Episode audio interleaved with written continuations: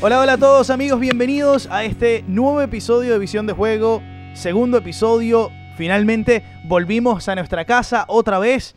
Tardamos un poco, pero, pero aquí estamos, seguro. Andrés Lichbel, Nelson Pérez, Julio Castellanos, Karim Ayubi, David Nava, desde distintas latitudes del mundo, pero acompañándoles y tratando de llevarles este espacio lleno de toda la acción del fútbol. Así que eh, le damos a todos la bienvenida y para presentar obviamente a mis compañeros, al primero que le doy eh, la palabra es al señor Andrés Lichwell. Andrés, bienvenido a este episodio de Visión de Juego.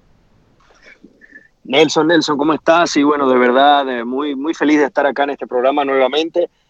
teníamos un par de días que no estábamos con ustedes, pero bueno, acá seguimos de vuelta y vamos a hablar de fútbol, que es lo que más nos apasiona. El orgullo de Pampán, señores, es el que viene a continuación, el gran Julio Castellanos. Nelson, Andrés, muchachos, ¿cómo están? Un gustazo, había pasado muchos días y bueno, por suerte ya se está dando para un segundo episodio de, Visión de Juego. No, es que hay que decirlo, hay que ser claro al aire. Cuando se, se, se mm, tiene que sincronizar cinco horarios de cinco personas que viven en distintos países, no está fácil la cosa. Eh, diferentes trabajos, todo. Exactamente. diferentes zonas horarias también, porque David, tú estás en, en, Argentina y Chile. Así que, señor David Nava, ¿cómo estás? Bien, bien. Complacido nuevamente de estar con ustedes. Como siempre, resaltando que soy un señor. Me encanta eso. Eh, y nada, de verdad contento. Muy, muy, muy, buena información, muchas gracias por compartir. contento, contento por, por, nuevamente estar con ustedes muchachos y hablar de lo que más nos gusta. Así es, y finalmente el más querido de todos, el señor Karim Ayubi, mm. que, que, está manejando, por cierto. Karim. No, ya no, ya no. Este, Nelson, David, Andrés, Julio, de verdad un placer eh, volver con ustedes eh, a grabar el día de hoy. Es verdad, nos tardamos mucho, pero que también hay que decirlo, además de los diferentes usuarios, también se metió la Navidad, de fin de año. Exacto hicieron que se prolongara un poco esto. De verdad que contento y bueno, arrancando este segundo episodio de Visión de Juego. Así es, vamos a entrar en materia porque em, para luego es tarde. Vamos a hablar en este episodio de las necesidades que tienen esos equipos grandes de Europa. Ya de cara al cierre del mercado de invierno, eh, estamos viendo un mercado que quizá no ha sido tan movido como en otros años. Sin embargo, ya hay algunos nombres que se comienzan a, mover. El Inter, por ejemplo, es uno de los equipos que más activo ha estado. Pero hay otros equipos grandes que quizá no vamos a tocar demasiado porque no necesitan tantas piezas. Eh, hay que ver cómo, eh, cuán, cuán grave es la lesión de Sadio Mané, que salió lesionado hoy con el Liverpool. Pero yo pienso que eh, un buen equipo para comenzar a analizar es el Barcelona comenzar desde el Barça eh, por el cambio de entrenador, por la lesión de Suárez. Así que les quiero dar la palabra a, cualquiera de ustedes. ¿Qué necesidades tiene el equipo de Setién eh, que puede intentar atacar al mercado para, solventarla? La necesidad clara de Barcelona, de Antiojito, es un delantero. No descubrí el agua tibia con esto. Después de la lesión de Luis Suárez, cuatro meses por lo menos, eh, el equipo necesita una segunda punta. Ya se dio indicios de cómo va a estar jugando el ausencia de Luis y sin traer un punta. Va Lionel Messi al centro del ataque eh, y con dos wings bien abiertos, uno Griezmann, eh, Ansu Fati o cuando regrese Dembélé, pero el equipo necesita variantes y necesita un 9. Han sonado varios nombres, Cristian Estuani es uno que a mí en particular me gusta mucho y que no creo que sea muy complejo de traer en este mercado. Eh, sin duda Barcelona necesita reforzar esa línea. También se habla, Julio, de la, de la sesión de, Rodrigo Moreno y, y, bueno, un fichaje un poco más osado que se ha visto en los medios y el cual yo no creo personalmente que se vaya a dar es el de Pierre-Emerick Aubameyang al Barcelona y mucho menos en, en invierno. Ahora, como bien, lo dice, como bien lo dice Julio Stuani, me parece un gran fichaje, es un futbolista con experiencia en la liga, eh, es un referente en ataque en todo el sentido de la palabra, sabe cuál sería su rol en el, en el club y creo que, que no, tenían, no tendría ningún problema en asumir ese rol de, de jugador de rotación. Así que eh, me gustaría mucho que llegue Cristian Stuani eh, lo de Rodrigo Moreno sí no lo comparto mucho, por más que sea sesión, ya yo creo que este futbolista dio lo que iba a dar y no fue mucho.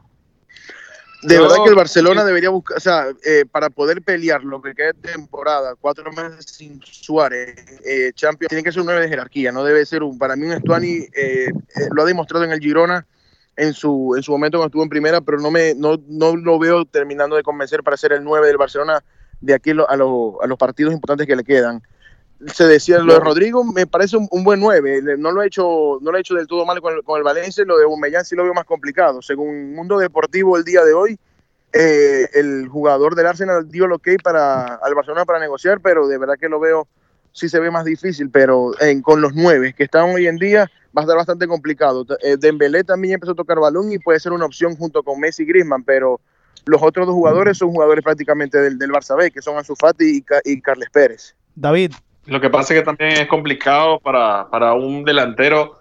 Eh, tiene que estar muy. Barcelona va a ser un recambio. Cuando se recupere Luis Suárez va a tener pocos minutos.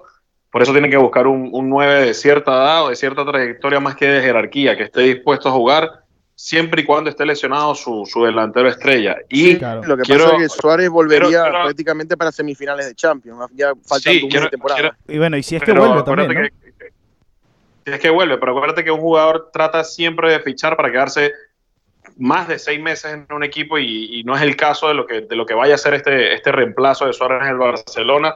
Así que los jugadores que medianamente están eh, creciendo a nivel futbolístico, una posición, van a buscar más continuidad que, que, ser el reemplazo de alguien. Quiero contar otra cosa, el Barça no solo debe buscar un, delantero, eh, sabemos que la saga central está bastante tocada, eh, un Piqué que no está en su mejor momento, Lenglet y un, un Titi que no estamos usando, quiere decir que creo que Setién debería también enfocar su búsqueda en un fichaje de un central de cara a lo que se le viene eh, para finalizar este año y esta temporada en tanto en Liga como en Champions. Ahí coincido, ahí coincido porque se dio todo. y, más, y más iba a jugar con, la, con la línea de tres, serían tres centrales que siempre estarían jugando. Bueno, también puede hacerlo Sergi y Roberto en la, en la posición, pero lo que quiero decir es que al exponer más centrales al juego, es necesario tener también más centrales en, en, la banca y en la plantilla. Y, si, Todivo se fue al... ¿Y por qué se fue Todivo entonces? A mí me llama la atención porque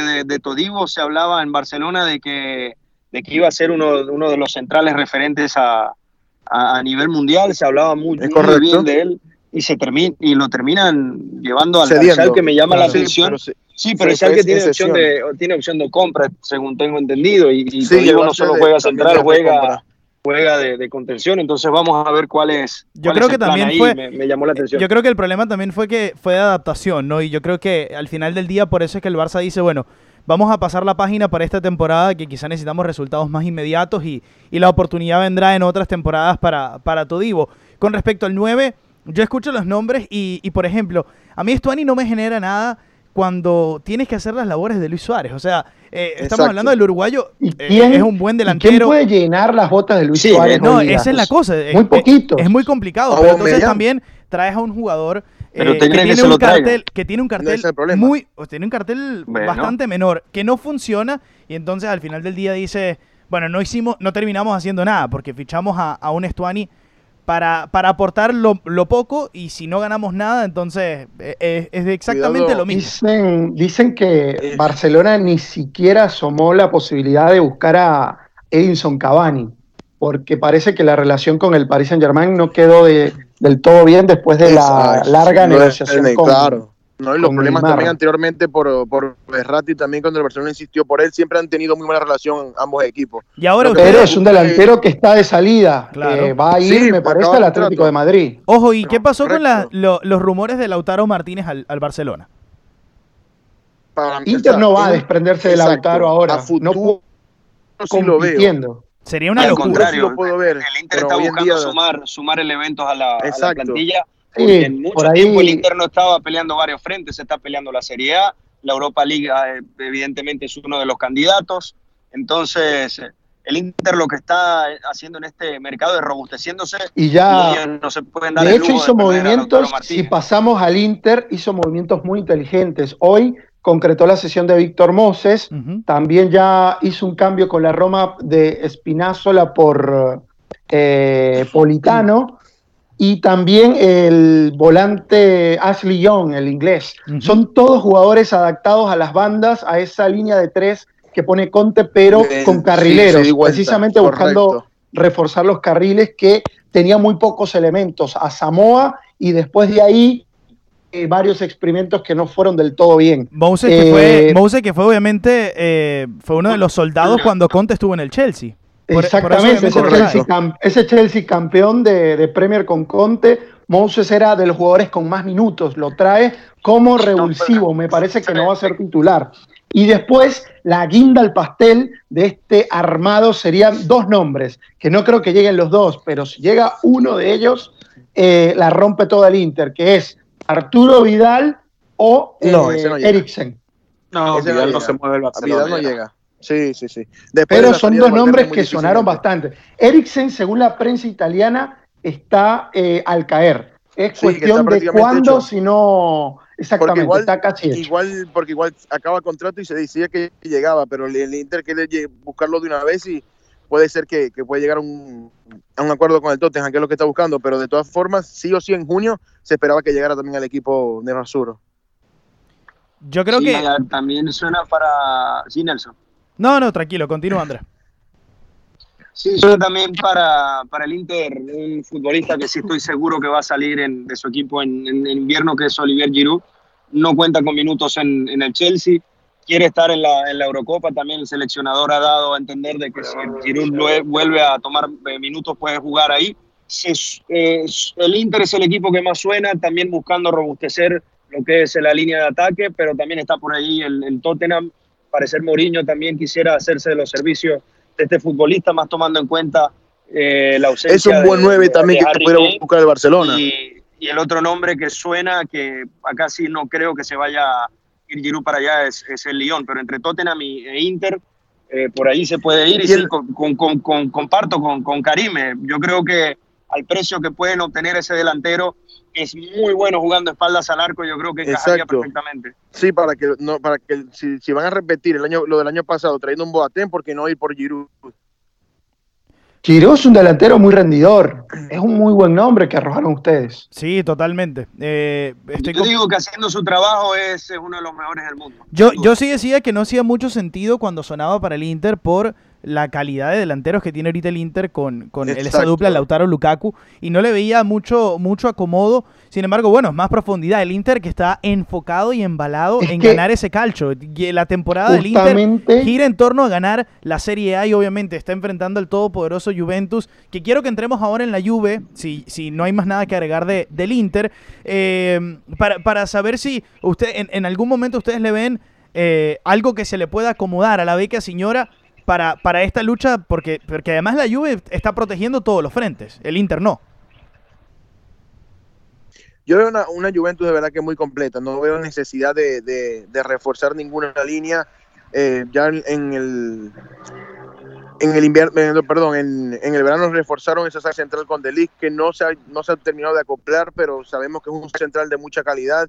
Tienen jugadores todavía como Bonucci, como Chiellini, o sea, no, no veo en, en defensa buscar otra pieza, lo mismo en el mediocampo y en la delantera, un equipo que está muy completo, le está yendo muy bien a Dybala, Cristiano y Higuaín, y de verdad que es eh, un equipo que no, te, no necesita reforzarse de cara a lo que queda de temporada. Pero ahora mi pregunta es, ¿se lesiona Higuaín? Cristiano. Bueno, pero le tiene, tiene que agarrar todo el peso de, ser nueve y Cristiano, Cristiano juega mejor con un 9. primera vez. Pero Cristiano juega ah, mejor. no va a ser la primera vez y creo que ya la está tomando. Cristiano entró en un ritmo goleador tremendo. Segunda, otra vez como que la segunda mitad de la temporada de Ronaldo eh, se guardó un poco en la primera y ahora empieza a ser como ebullición el portugués. Ha marcado en, creo que en los últimos ocho partidos, ocho partidos corríjanme exactamente. Así que, y, goles de muy buen nivel, no solo penaltis, que hay mucha crítica con eso de que Cristiano últimamente se ha llenado la bolsa de penaltis, pero eh, no, está siendo hasta muy participativo con el equipo. Un equipo de Juventus que ha sido más espeso eh, de lo que yo pensaba que iba a ser con Sarri, pero eh, claro, le ha conseguido la vuelta con individualidades tipo Cristiano y un Paulo Dybala que ha tenido una mejor temporada. Yo coincido con ustedes, no le veo mucho dónde reforzar esta Juventus. Cristiano, decía, eso, en ocho partidos que ha convertido, pero también ha convertido 17 eh, en 13. De verdad que anda imparable el portugués. El único rumor latente que había, según Sky Sports, hasta el día de hoy, era Bernardeschi como moneda de recambio por Rakitic. Era algo. Sería fantástico. Bernardeschi me parece un jugadorazo. Según Sky, se presentó una oferta de, de 10 millones de euros, lo cual no aceptó la Juve porque quieren mínimo 20 millones de euros más Rakitic. Entonces, no saben en qué parar las negociaciones con, con Setién ahora en el Barcelona. Eh, pero al parecer había cierto interés también del jugador croata por, por probar irse a la Juventus. Yo creo, que hoy le, sirve más a la, a la eh, Bernardeschi a la Juventus que al Barcelona. Sí, total. Porque del, del, corte de Rakitic ya la Juve tiene muchos nombres, Pjanic, eh, Ramsey, Matuidi, Kedira, Bentancur, muchos. Pero no terminan de darle minutos a ese talento. Es zurdo, muy buen toque de balón, enganche es un gran jugador. La cosa es que también la derecha. Bernardeschi es muy buen jugador, sin embargo, también sufre de inconsistencia. Y es, es lo que creo que todavía le ha faltado y que le pasa mucho a Dybala. Pero yo creo que también tiene buenas presentaciones. tiene buenas presentaciones. minutos. Bueno, el año pasado yo recuerdo que le dieron en partidos importantes muchos minutos a Bernardeschi y respondió en algunos y en otros no apareció. En el contra el Atlético, contra el Atlético jugó muy bien. El, partido de ida y el de vuelta no. El, partido de vuelta, perdón, el de ida no jugó también. Exacto. Por eso. Muchachos, si me permiten robar, si me permiten robar el rol de conductor, pero quiero que esto no se escape. de Hermano, aquí el que conduce es Andrés Litchwell. El que conduce es Andrés Litchwell. Andrés conduce. Muchachos, pero creo que tenemos que hablar de para mí el fichaje de este mercado de, de invierno y me atrevo a decir que lo va a hacer así termine de llegar Eriksen al Inter. No, creo que no le va a llegar. Y quiero hablar de Erling Haaland, el delantero noruego del Borussia Dortmund. ¿Qué les pareció? Saltamos de, saltamos de, España rapidito Italia y ahora vamos a Alemania. Alemania, no, lo, del debut Después podemos volver a Italia, Nelson. Se agarra un avión, no, Exacto, no, te preocupes. Pero yo, yo estoy confiando en que, la gente de tus aviones nos va a llevar. Andrés es más de Uber. Aerolíneas Pam bueno, lo de Erling Haaland. Erling impresionante lo del debut. Hizo hat-trick en su debut. Marca, marca después un hat-trick. De verdad que lo que está haciendo ese, ese pero, joven delantero es impresionante. Cari, pero yo creo que pero más allá de... Más allá es, lo que ha venido haciendo, es lo que ha venido haciendo ese delantero. Claro, otra cosa, lo que costó, lo que costó. Nada, exacto. Sí, e-, eso yo ah, creo que es lo más destacado, la ganga que fue. Yo voy a, yo, yo voy a decir algo y lo voy a decir desde ya, entre Odegaard y, Haaland van a clasificar a, Noruega nuevamente en torneo grande, estoy seguro. Bueno, 23 de enero, lo dijo el señor Uber Andrés Lichwell. Bueno, también hay una Eurocopa con más exponentes y también se viene un mundial posiblemente también con más exponentes, que hasta la Vinotinto capaz se cuela por ahí. Bueno, estamos comenzando mal sin técnico, pero. No sé si técnico Ya no, tenemos técnico, no tenemos técnico todavía y bueno. Ese, ah, ese, ah, ese pasaje. Cuando se, ese pasaje sí costó caro. Cuando se expanda la. Claro, claro, claro. ese tema está pendiente. Es cierto, es cierto que hay más posibilidad, sin embargo, ese, ese pasaje sí nos cuesta muy caro irnos de Alemania a, a Venezuela, así que vamos a quedarnos entonces en el Dortmund. Eh, el Dortmund que aprovecha eh, un momento en el mercado, aprovecha traer a Haaland. Eh, ¿Cuánto salió el fichaje? 20 millones. 20 millones de euros. No, qué buen negocio. No, y entonces aprovecha también traer un jugador mega joven que ya había tenido una temporada de revelación, estaba teniendo una temporada de revelación en Champions y eh, lo suman para en, invierno. Recordemos que ahora cambiaron los reglamentos de la Champions, entonces va a poder jugar también la próxima ronda. Eh, creo, que, creo que le sale redondito el negocio al Dortmund y además que es una... Sí, sin duda. Esta temporada, sobre todo en la Bundesliga, está para cualquiera. Así que me parece que es una gran movida de parte de, del, Borussia. El Dortmund siempre se ha caracterizado por, por ser genios negociando cualquier tipo de fichaje, tanto para comprar como para vender. Como lo dices tú, Nelson, con ese fichaje estrella hay un Bayern de Múnich que no termina de convencer esta temporada creo que están apostando por, por quedarse con esa Bundesliga una vez más.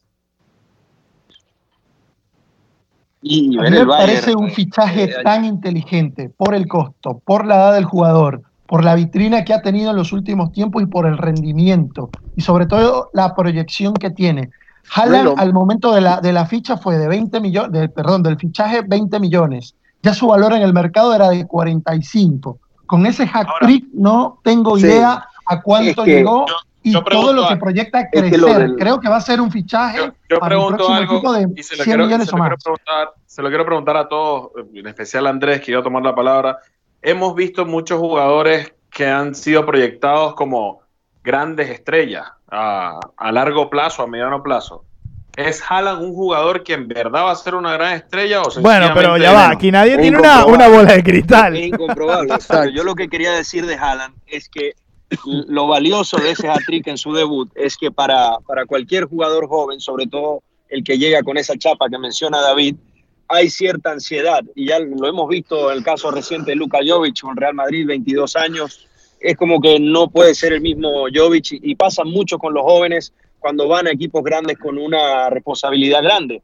Y Haaland se quita la presión en su primer partido marcando un hat-trick, que le va a dar una tranquilidad porque hay que recordarlo y a veces se nos olvida son futbolistas, pero son también seres humanos que tienen 19 años de edad. Claro.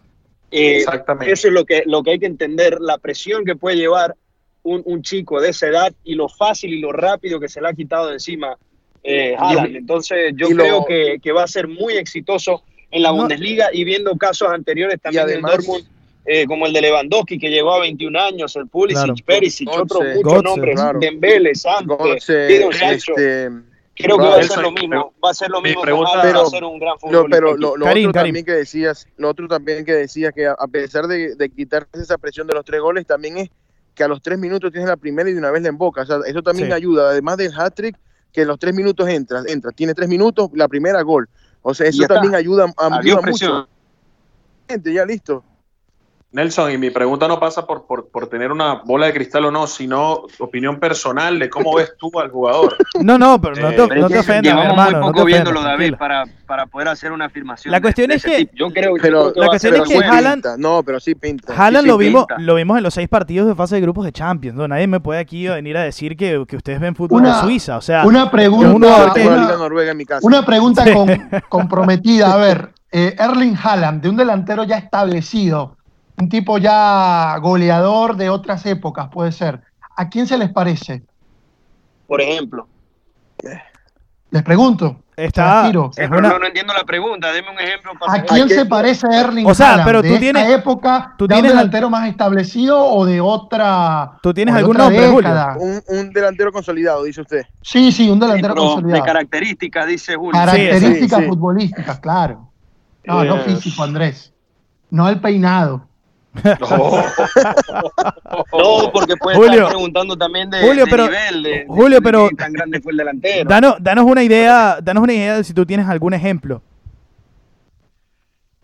Saben que les preguntaba porque estaba, o sea, se me ocurrió, no tengo un nombre en la cabeza ahora. Ah, bueno. Eh, te tira la bombita, lo tiró, no se lo tiró. Y creo que pero Nelson agarró la granada y me la devolvió. Estas cosas se preparan de antemano por una razón. Lo más sabio. No, muchachos, este, yo no, no tengo un nombre en particular, la verdad que, la verdad que, bueno, han, hablado mucho de, que tiene ese gen de Mbappé, que desde el principio eh, tiene esa cualidad para, para, para, estar en el momento eh, que no, no, le queda grande en ningún momento y además eh, tiene, tiene, tiene chispa, ¿no? Ahora sí. A mí me recuerda, a mí me recuerda Haaland. Dígame. Ojo, ojo en, el, en, el, en la etapa de, su carrera, porque evidentemente los futbolistas evolucionan. A mí me recuerda al, Miroslav Klose de Corea-Japón 2002. Yo tengo eh, uno que Era, que era rápido, era embocador, pero también tenía, tenía un físico para poder luchar cualquier tipo de, de balón a mí, A mí se me parece a Fernando Torres de Liverpool. Ok. También. Pero, pero ¿cómo se te parece si hace cinco minutos no se te parecía a nadie? No el peinado, David, ojo, ojo.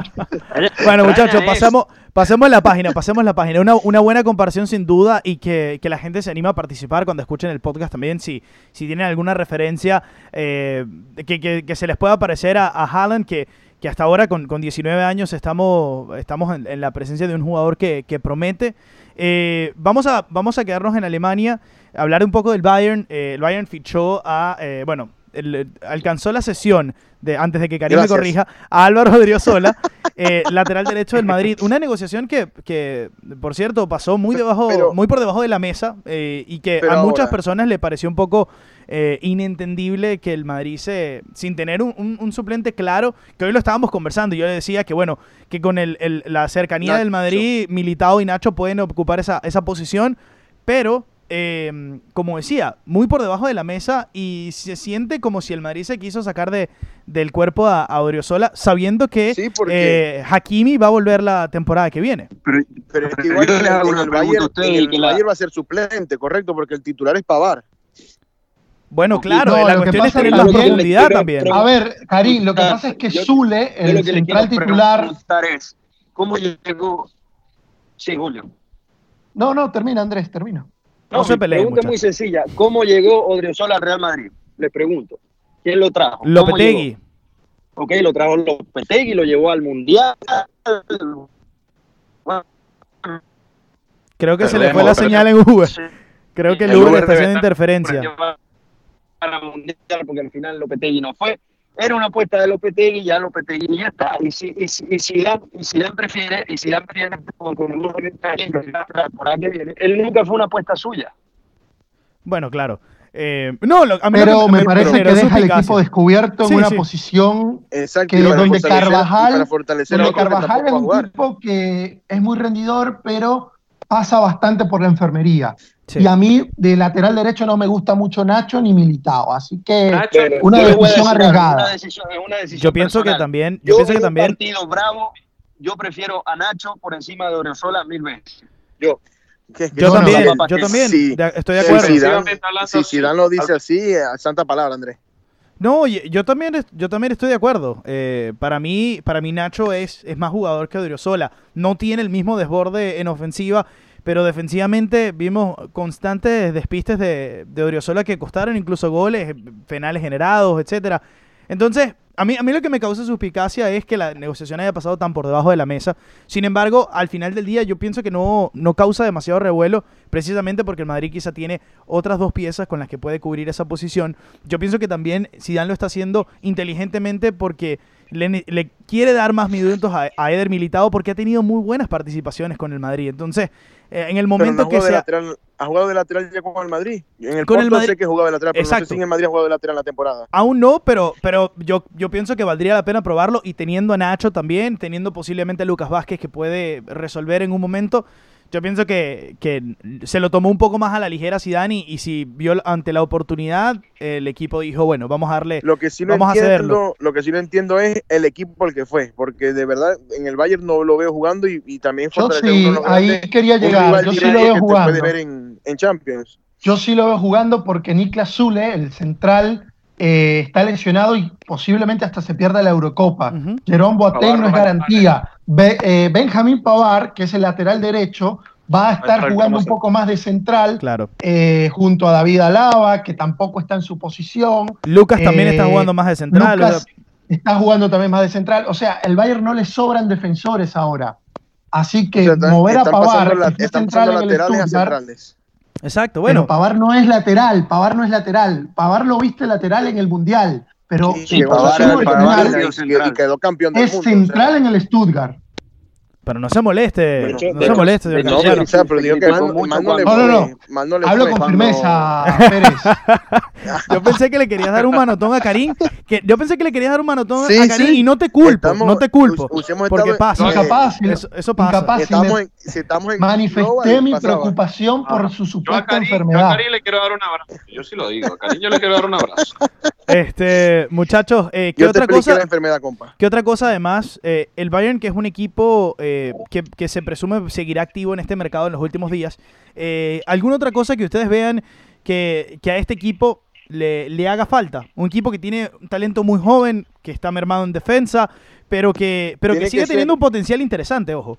Sí, no, de mitad de cancha para arriba también es un equipo muy completo. Si es por las lesiones, como comenta Julio, que además de que se la ha lesionado y la lesión de Zule, y debería también buscar otro central para seguirse fortaleciendo, porque eh, de seguir dependiendo de las lesiones de Boateng, de, de Alaba poniéndolo de lateral, de Lucas poniéndolo pasándolo también a, central, no, no, no veo que pueda este, pelear tanto así, tanto la Bundesliga como la Champions. La otra pregunta es, ¿qué centrales de garantía o centrales hay disponibles en el mercado, no?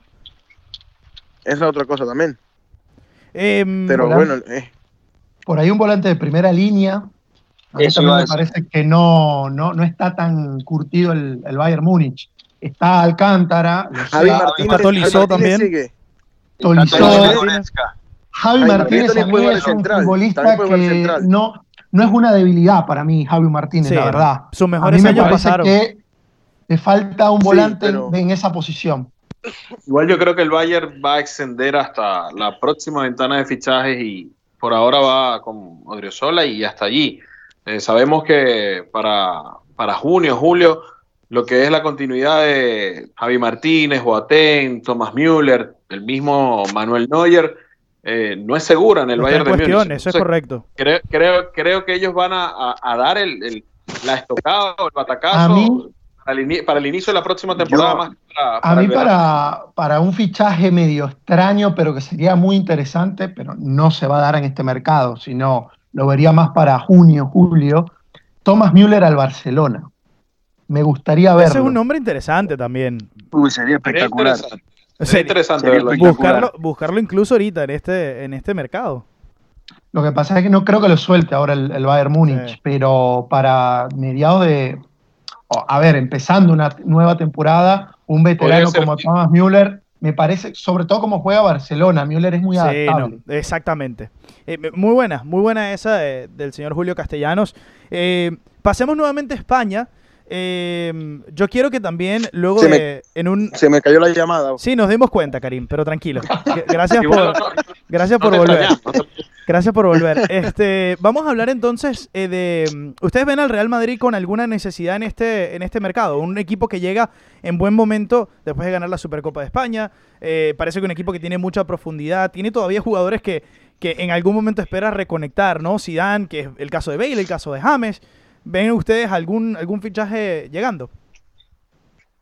Creo que no va a llegar nada. yo creo que si, a mí me preguntaran, yo, yo siento que Real Madrid sí le faltaría algo, pero dudo que Zidane vaya a traer a alguien en, invierno porque... ¿Pero qué, qué posición? Eh, él confía mucho en su, en su plantilla y siempre trata de hacérselo saber.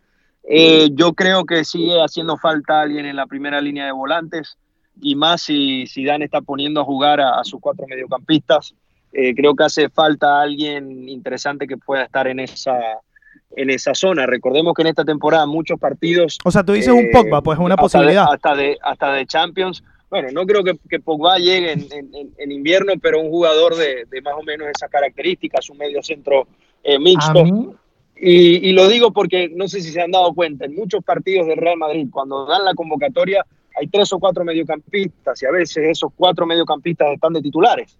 Entonces empieza la improvisación y, ahí es donde, donde digo que sigue haciendo falta eh, un jugador en esa zona, pese a que Fede Valverde ya es una realidad. Claro, la cosa también es que en estos momentos ha sido por necesidad. Para, pero sería más que todo para, yo lo veo, más que todo como para para, para recambio, para darle, recambio y descanso a los jugadores, porque de verdad que hoy en día en el campo del Madrid eh, para mí Casemiro hoy en día es el mejor 5 que hay en, el fútbol por mucho. Yo te da salida, te da juego, es, una, es espectacular. Lo de Fede Valverde igual, Modric y Kroos recuperando su nivel. De verdad que hoy en día el mediocampo de Real Madrid está en un, gran momento. Pero yo coincido también con Andrés en la visión de que a mí me preocupa que Casemiro me parece que si no juega eh, no tiene un reemplazante natural. En Eso es cierto. No hay un 5, no hay un 5, no hay un 5 como él en el Madrid eh, para reemplazarlo. Un Entonces me parece que un 5 sí, más que un volante mixto tipo Pogba. Correcto. Eh, creo que no lo necesita el Real Madrid. Me parece que necesita un volante 5 natural de corte. El Madrid no lo tiene. Y si sumo algo más, el Madrid tocó la puerta de Fabián Ruiz. en el ataque. Bueno, sin duda, sin duda. El Madrid tocó la puerta de Fabián Ruiz, el mediocampista del Napoli, que que tuvo buenos, buenos momentos en la, en la España de, Roberto Moreno, eh, ahora de Luis Enrique. Y eh, yo creo que el, equipo también coincido plenamente que en la delantera todavía falta un jugador más. Yo creo que Jovic Eh, obviamente su adaptación no ha sido la mejor al Madrid. Incluso en momentos en la Supercopa, en ese partido de, semifinales contra el Valencia, eh, Mariano tenía más intensidad que el mismo Jovic. Así que yo pienso que si el Madrid tiene, se, se, le presenta la oportunidad de fichar un 9, lo podría hacer y luego, bueno, ver cómo barajea las, las, piezas. Los números en ataque del Real Madrid son tristísimos de sus delanteros, de sus atacantes. Saco a Benzema, que tiene 12 goles. El que le sigue es eh, Gareth Bale con dos, junto a Rodrigo también con dos. Y, después Jovic, Hazard y Vinicius con uno solo. El resto no tiene goles. Es yo creo que, yo creo que Sergio Ramos tiene más goles. Ramos tiene cuatro, creo. De los delanteros quitando a Tiene, tiene el doble. Ramos, tiene en Liga tres, más lo que sumó en Europa. Los tres son de sí, bueno, pero tiene. Bueno, pero llama la atención que, que, un central de Real Madrid tenga más goles que el resto Ahora, de atacantes. Casemiro tiene tres goles. Barán también tiene tres goles. Veo al Madrid más enfocado en, en fichar eh, jugadores prometedores. El caso de Reinier, que es el último fichaje que, realizó, que creo que fue un fichaje inteligente por lo que pensando en futuro. La, cláusula de Reinier en, verano era de 70 millones y yo lo fichan por 35. Eh, veremos si al final le resulta, pero traer otro delantero será lapidario para Jovic o sencillamente estimulará a este muchacho a, tratar de conseguir y ganarse el puesto de, delantero en un futuro cuando ya vence más cuelgue las botas. Para yo creo que ni una ni otra. No, yo creo que, yo creo que para mí no borra. Yo creo que Jovic, es que tiene, Jovic tiene 22 años. Yo creo que, que es injusto para él eh, lapidarlo en, en, la primera, en la primera temporada, llegue quien llegue. Yo creo que Pero lo borra del equipo, tomando en cuenta, para, para esta temporada puede ser. Y sin embargo, creo que Zidane le va a seguir dando la, la, oportunidad. Yo, yo pienso que igual que Andrés. Yo creo que un delantero, yo creo que un delantero puede llegar y en caso de que llegue, sí le va a competir a Jovic, pero no creo que lo roben, que lo borren, ni, ni mucho menos. Yo creo que de todas yo creo que, los nombres, no va a traer a nadie. Claro, todos los nombres que, que quizá pudiésemos sugerir, todos son de menor perfil y ningún, ningún gran nombre llegaría al, Real Madrid de llegar a alguien que también estoy de acuerdo. Yo pienso que probablemente no va a llegar nadie. Karim, te está llamando una visión particular de Jovic. El Madrid cuando lo fichó lo vio muy como un 9 natural y a mí me parece que Jovic no es un 9 natural. Parece que es más acompañante de, otra punta. claro, jugaba acompañado. claro, a mí me parece que era como complemento de, otro delantero. No, ¿Cuál, es el otro delantero, Julio? ¿Recuerda de Frankfurt? Ya te lo digo, no recuerdo el nombre, ahora te lo digo. Sí, jugaban con dos puntas y, y Jovic el que nutría al otro atacante. Quiero decir Okazaki, pero no, me, no, no, estoy 100% No, no, no. No, no, no, no, no. Bueno, ya, ya, se, ya se los diré. Seguimos hablando entonces. Sí, ese Eintracht jugaba Pasemos, con puntas y, si nos mantenemos en... se cansó, se cansó de hacer goles Jovic en Europa League. Si nos mantenemos en, en España, hablar del Atlético de Madrid, eh, que viene el día de hoy, casualmente estamos, estamos grabando jueves 23 y el día de hoy cayó eliminado en la Copa del Rey ante un equipo de segunda B, el Cultural Leonesa. Haller, se llama, Exactamente, el francés Haller. Eh, el, Atlético que es un equipo que en los últimos dos años ha, gastado 515 millones de euros reforzando la plantilla. Simeone y Cerezo se encargaron de seguir eh, propagando el discurso de que el Atlético es un equipo menor o de menor categoría que el Madrid y el Barcelona. En los últimos años ha fichado como si fuese un equipo incluso más grande que estos dos. Así que eh, el Atlético, ¿cómo puede remediar esta, e, e, esta situación de, venir, de ganar de, llegar a la final de la Supercopa, hacer un buen partido contra el Madrid, a perder en, Copa del Rey con, un equipo eh, con un equipo de segunda B y dejando la imagen que dejaron? ¿Quién arranca? Sí, de verdad. De verdad que me es sorprendente el Atlético de Madrid porque eh, es cierto, se le va a Griezmann, pero gastaron mucho en fichajes. Llegó Joe Félix, llegó Hermoso, llegó Felipe, llegó Renan Lodi, que fue uno de los mejores laterales de, la Copa Libertadores el año pasado con el Atlético Paranaense.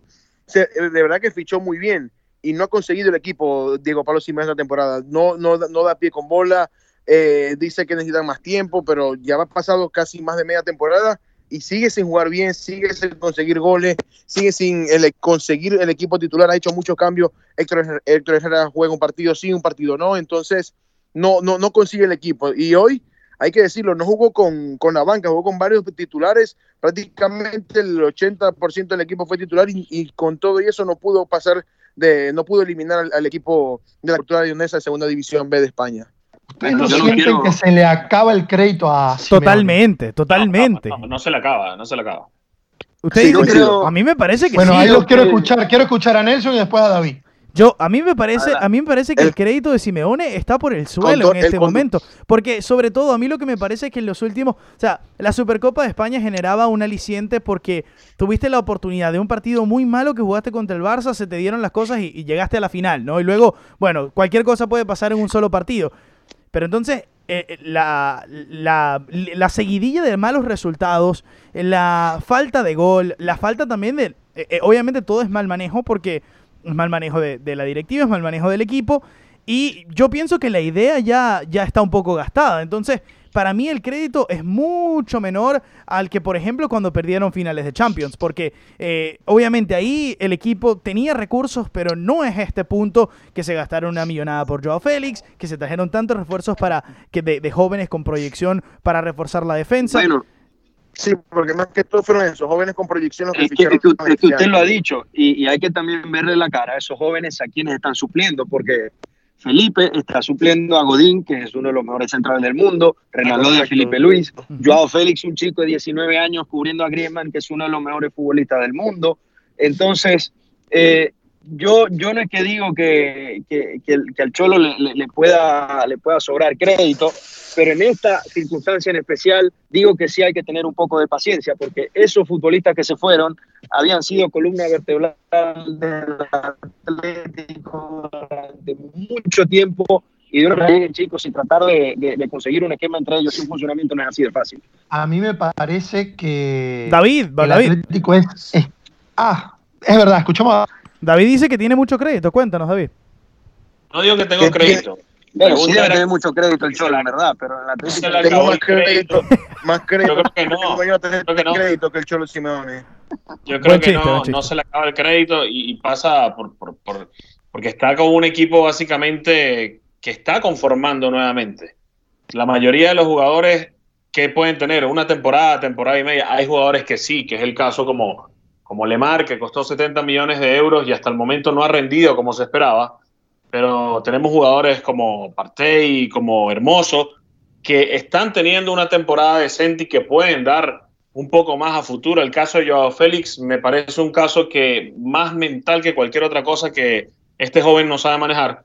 Pero decir que se le acabó totalmente el crédito al Cholo, podría, podría, podría, decirlo la próxima temporada en caso de que este Atlético de Madrid no despegue, pero en esta no. En esta todavía el Cholo tiene crédito. Es que para mí lo la cuestión es que. el año pasado, después de, de, esa remontada, después de la remontada en Chachos, yo entiendo, yo entiendo que la filosofía de Simeone sea ser un técnico que se base primero en defender bien, ser un equipo muy sólido, aprovechar pelotas paradas, eso lo, lo respeto mucho. Pero este equipo es extremadamente mezquino, no genera nada de fútbol. genera muy poco fútbol y creo que tiene futbolistas como para poder eh, tener un poquito más de, vistosidad a la hora de generar fútbol.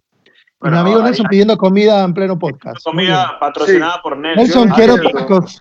¿Usted qué quiere, muchacho? Cariño, yo quiero hacer una acotación. Tú hablas de, a, mí me están esperando, que, a mí me están esperando una fajita, así que vamos a moverla.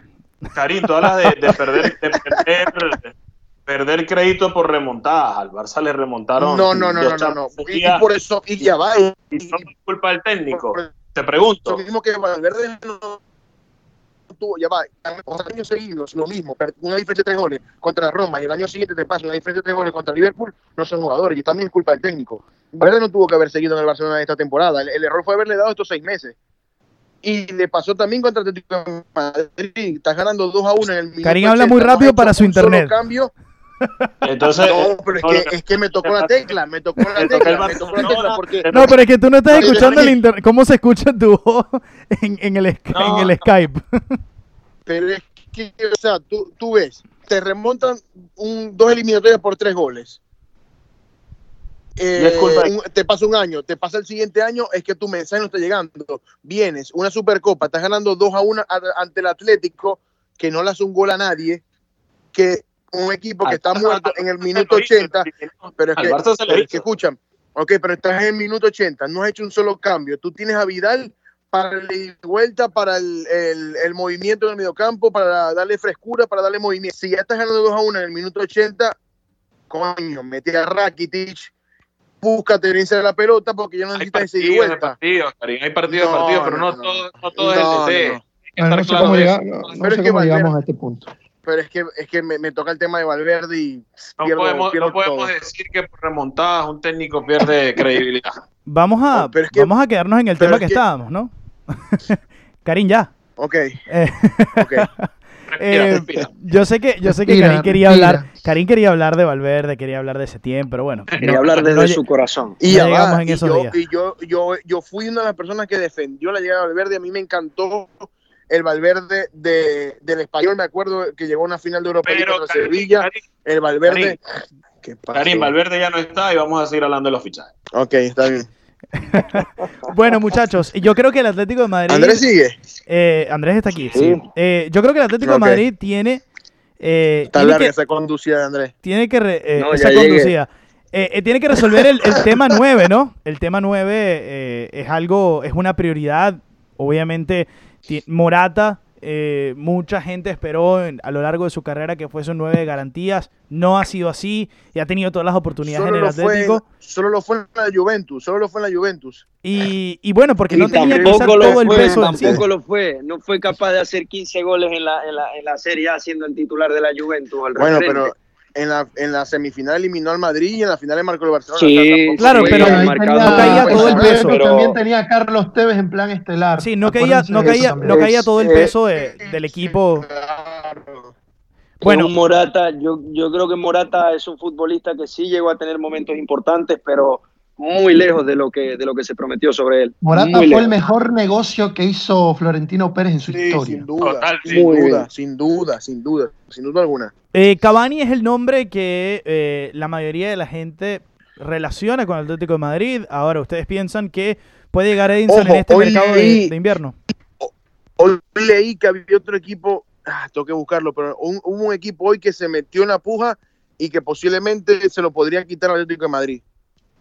Yo creo que, bueno, tengo entendido que Cavani tiene contrato hasta, hasta verano con París. Un equipo que necesita delantero, aparte del Atlético de Madrid, debería ser el Manchester United, que perdió a Rashford encima. Eh, el Manchester United necesita un ah, equipo completo.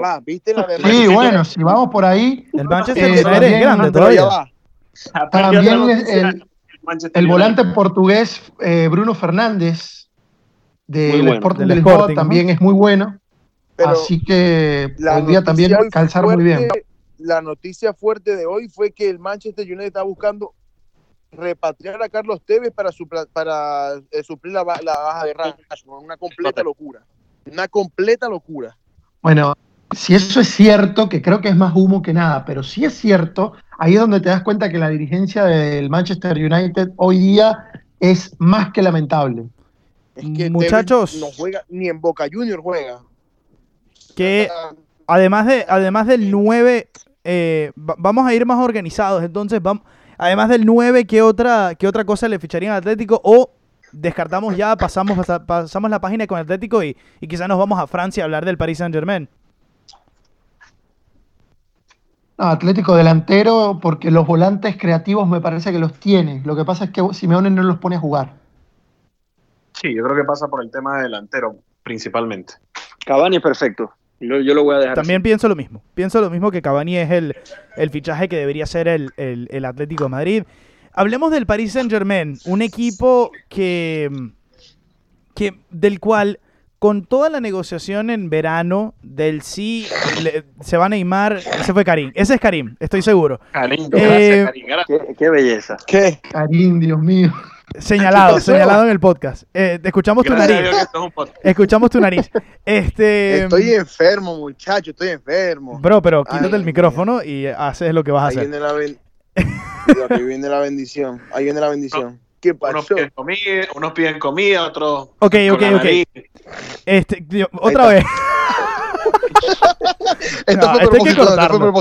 Esto, hay que cortarlo. Lo bueno es que, lo bueno es que eh, el conductor va, va, a cortar el podcast. Este, hablar del Paris Saint Germain, señores, por favor.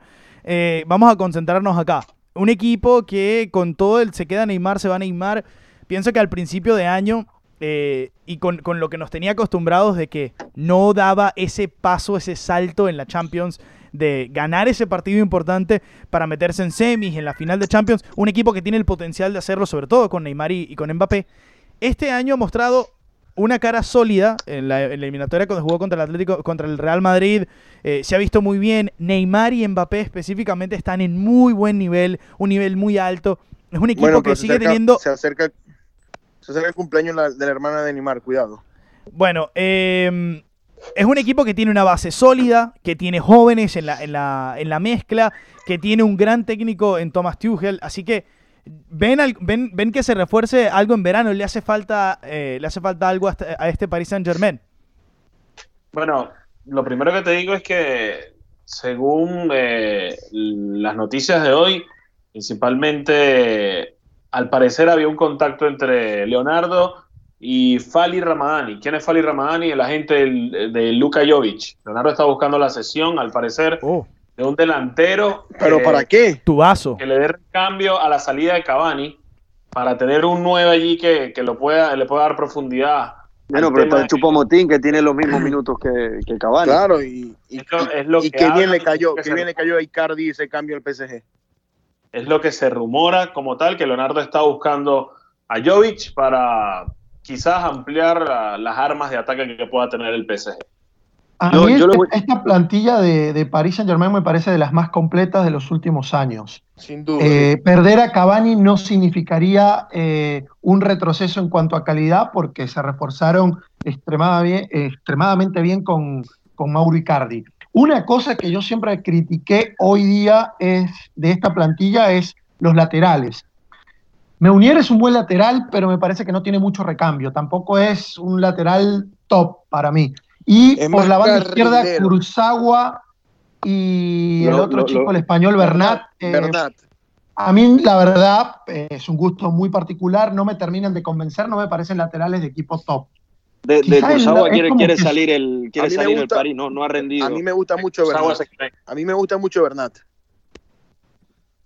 A ver, no, no digo que sea un mal lateral, pero como que no es como para una plantilla de, este calibre. Es, lo, es el punto flaco hoy día. Antes, si me preguntaba la temporada pasada, era la medular. Hoy no lo veo así. Yo creo que yo concuerdo con, Julio. Me, a mí me gusta mucho esta plantilla del, del París, la veo bastante. Ustedes pueden diferir en algún punto, línea, línea por línea. Ah, Castellano.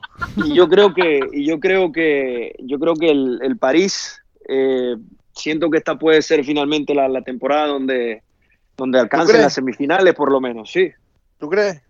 De verdad que me gustó, me gustó mucho este equipo. Me gustó mucho lo que hizo, bueno, en el primer podcast lo, hablé, me gustó mucho lo que hizo en, fase de grupo. Este, fue una victoria contundente en el Parque de los Príncipes de Madrid.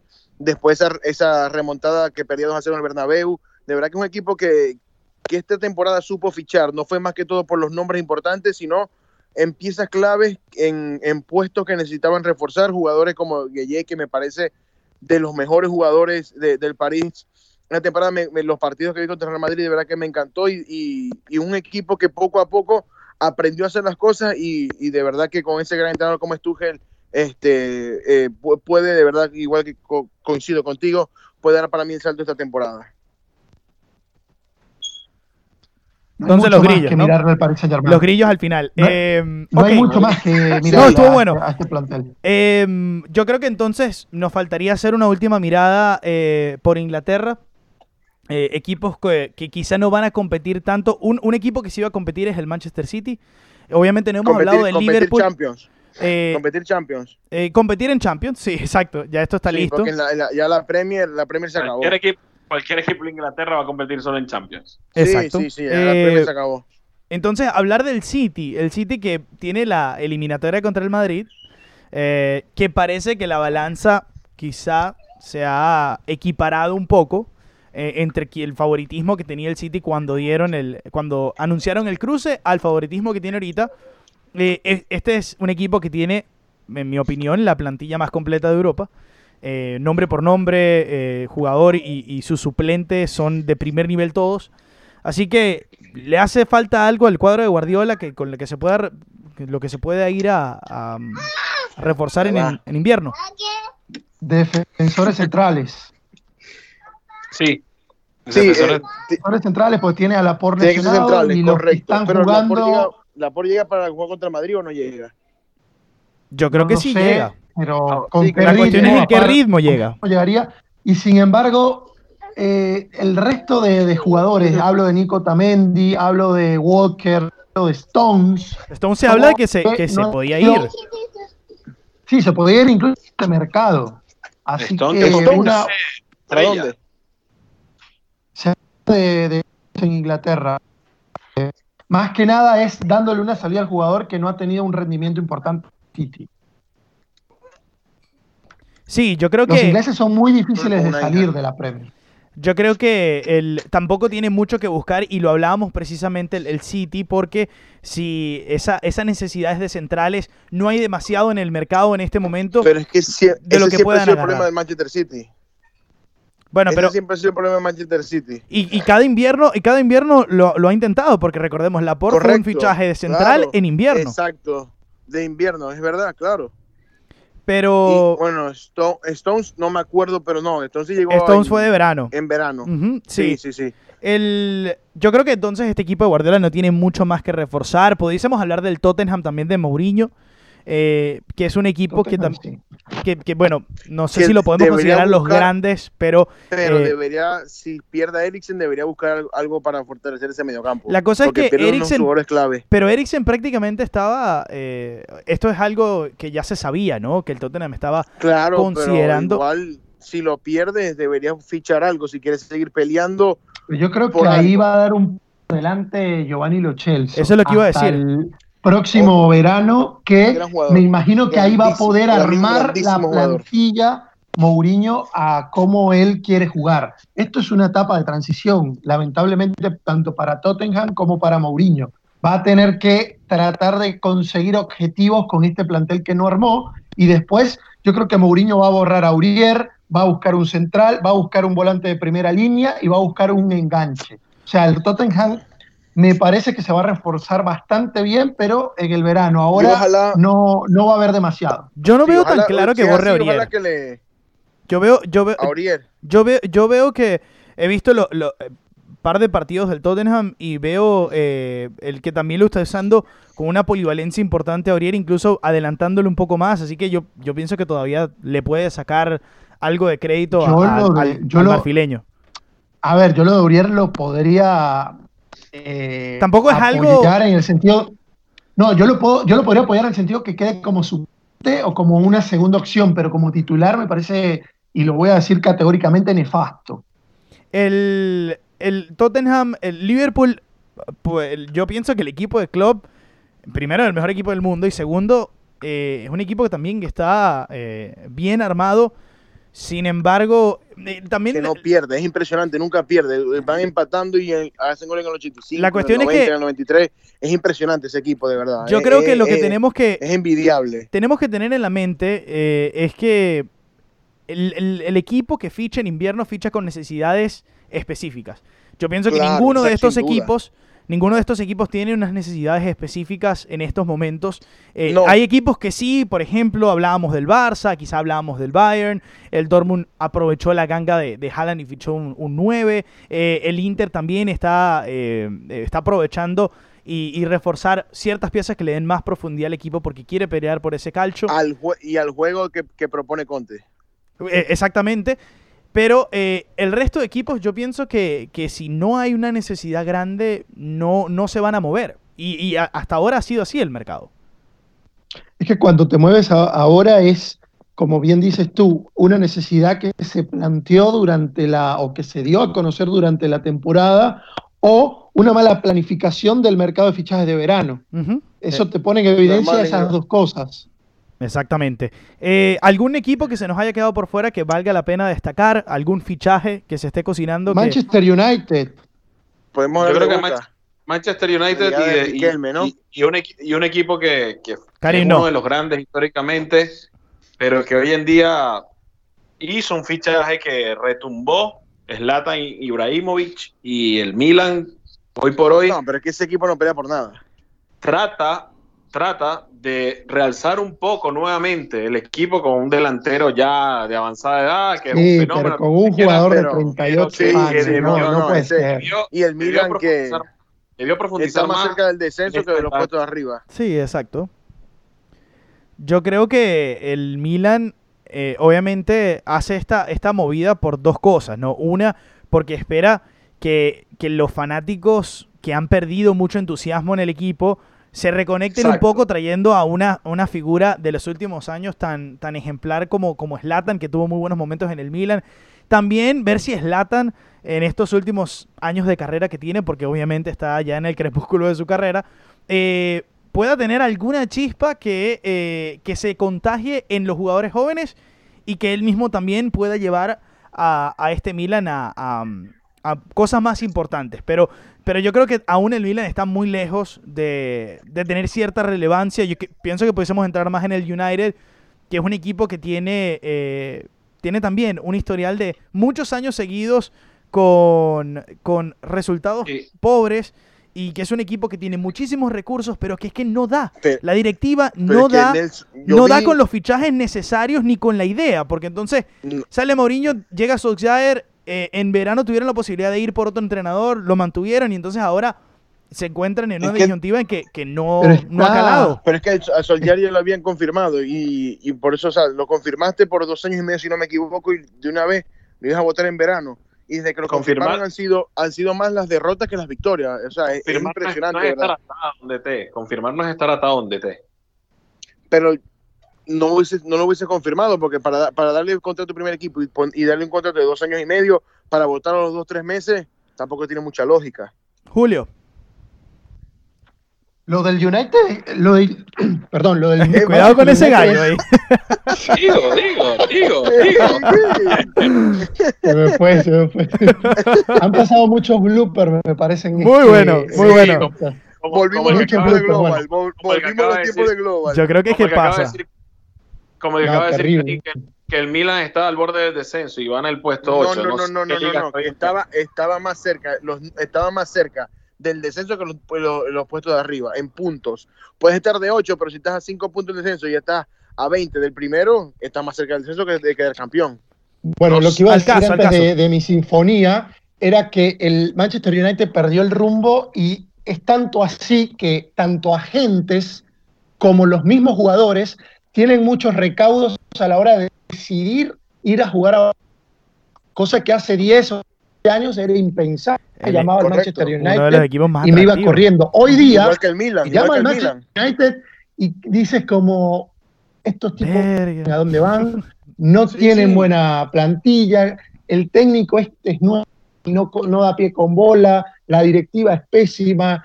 Le pregunto a un agente y me dice, mira, tengo dos jugadores ahí que están locos por irse, si Lingard le, está arruinando la carrera. Este, este, este que está hablando, este que está hablando sí, de Buenos Aires. Se salió el acento, compa. No, no, Para un poco, no, no. Sí, compa, sí. Mirá, te entiendo. Sí, sí, sí, sí, sí. No, me no, no, tengo cero. A mí me dicen aquí que no perdí el acento. No perdí el acento. No, y otra vez. Pero es que lo que tú dices, lo mismo con respecto al Milan. Eran dos equipos que de la época del, por ejemplo, del 95 hasta el 2010, 2011, eran equipos que siempre estaban en fases finales de Champions, semifinales, finales, tanto el Milan como el Manchester United. Dos de los más grandes. día, resultados lo dicen, sus números lo dicen. Hoy en día ni juegan Champions. Hoy en día ni juegan Champions. emblemáticos, el Manchester United, uno de los equipos más emblemáticos a nivel mundial, y últimamente siempre hay un problema, siempre están mediáticamente hablando de ellos, el caso de Alexis Sánchez, el caso de Lukaku, los jugadores salen, hablan. que sigue en el club pero no juega. Entonces, entonces, eso nunca se vio en la era Ferguson, en el Manchester United, y hoy el día el Manchester, de verdad, de verdad nadie entiende lo que le está pasando a, este gigante de, Inglaterra. Un paralelismo entre los dos equipos, ¿no? La oficina. Yo pienso que pasan. Problema en Old Trafford. Pasan, pasan dos cosas exactamente como lo que decía Julio, también pasa en el Milan. Eh, se han convertido en dos equipos en donde los jugadores, los agentes libres, los jugadores que están buscando club, le dicen, está la posibilidad de irte al Milan. Y dicen, no, mejor no. Porque es que no hay una idea clara, cambian de entrenador todo el tiempo. Pioli Pioli es el que ahorita tomó la, dirección del equipo, sin embargo aún todavía no, se sabe a lo que juega, ni, ni las piezas tienen un sentido eh, con respecto a... O sea, tú ves el equipo y tienes Slatan y el resto es Suso eh, adelante, eh, el delantero Piatek, creo que, creo que se llama. Piatek. sí. Y, y, entonces no, no consigues, como que no, no, hay, no, es, no hay consistencia con el equipo. Y me parece que es muy similar a lo que pasa en el United. Lo perdimos hace rato, eh, Karim. Sí. Eh, pasa lo mismo, pero ahora lo que sí voy a decir al respecto de ambos equipos es que no son equipos que van a eh, subsanar lo que sus necesidades en invierno.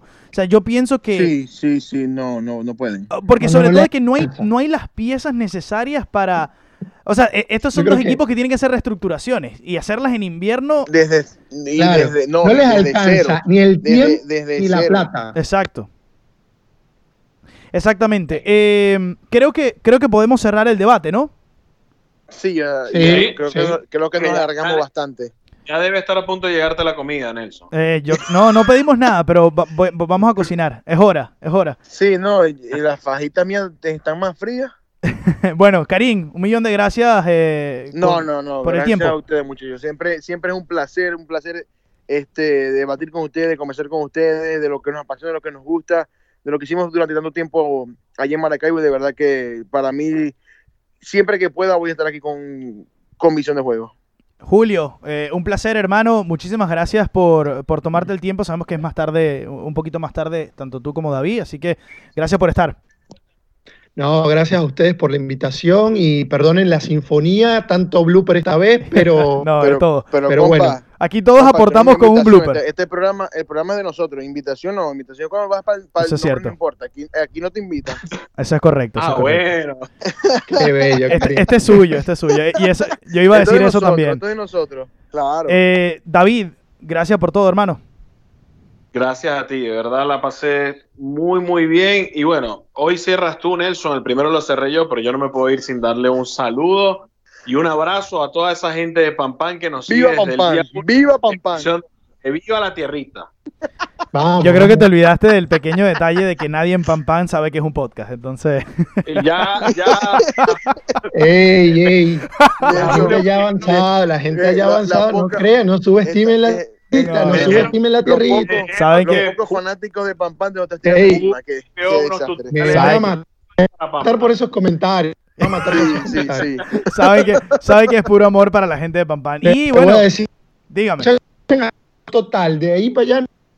¿Cómo? Bueno, Nelson, de, Nelson, despídete tú por Andrés Eso y, por hacer. tu parte. Y a nombre, a nombre del señor Andrés Lichbel, eh, nos despedimos de este episodio de Visión de Juego.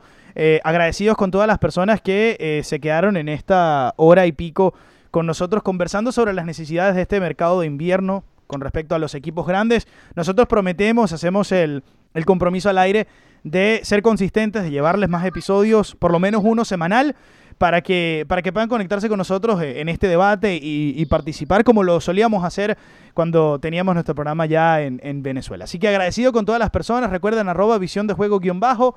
A nombre del señor Andrés Lichfeld se despide Nelson Pérez. Nos reencontramos por aquí muy pronto. Chau, chau.